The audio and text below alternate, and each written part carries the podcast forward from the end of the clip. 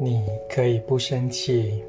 佛陀的最佳 EQ 处方，一行禅师。只要有正念，你就安全了。我们应该好好地照料愤怒，认知它的存在，并好好照顾它。在心理治疗上，我们将这种方法称为发现愤怒。这是一种美好而重要的修持。你必须在愤怒升起时，认知它。拥抱它，而不是压抑它。但有个重要的问题是：到底是谁在发现愤怒呢？是谁在照顾觉察它呢？愤怒是种能量，如果正能量太强大，你就可能成为受害者。因此，我们应该懂得如何培养其他可以觉察并照顾愤怒的能量。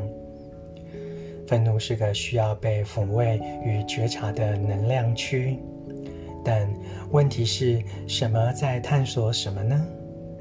是什么能量可以拥抱觉察愤怒呢？那就是正念的能量。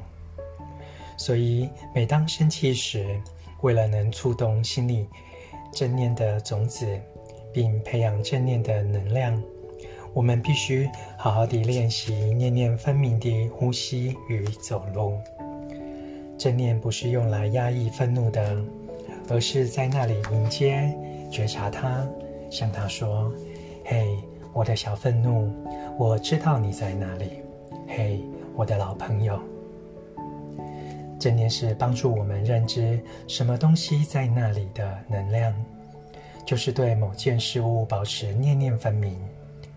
当你念念分明地呼吸时，就是呼吸的正念；念念分明地喝茶，就是喝茶的正念；念念分明地吃饭，就是吃饭的正念；念念分明地走路，就是走路的正念。同样的，我们也能练习如何念念分明地面对愤怒。我觉察到自己在生气，愤怒就在心里。因此，正念的能量是用来接触、觉察、问候与拥抱愤怒的，而非用来打击或压迫的。正念所扮演的角色就像母亲，当孩子受苦时去拥抱他、抚慰他。愤怒就在你心里，他是你的孩子，你必须好好地照顾他。当正念觉察到愤怒时，会说。嘿我的愤怒，我知道你在那里，不用怕，我会好好的照顾你。只要当下保持正念，你就安全了。你开始微笑，佛陀的能量已经在心中升起。如果你不知道如何处理愤怒，它就能杀死你。少了正念，你就可能会成为愤怒的受害者。它可以让你气得吐血，甚至死亡。很多人是活活气死的，因为愤怒能让人身心机能突然失常，在内心制造无比的压力与痛苦。但是，当佛陀现前，正念的能量升起时，你就获得保护。它会帮助你处理当下的情况，就如有大哥在，小弟就安全了；有母亲在，孩子就安全了。透过修行，你内心的母亲或大哥就会越来越懂得如何照顾愤怒了。当认知并拥抱愤怒时，一定要持续地培养正念。我们可以借由不断地练习念念分明地走路与呼吸来培养它。如果心中没有正念，你所做的每件事都无法获得解脱。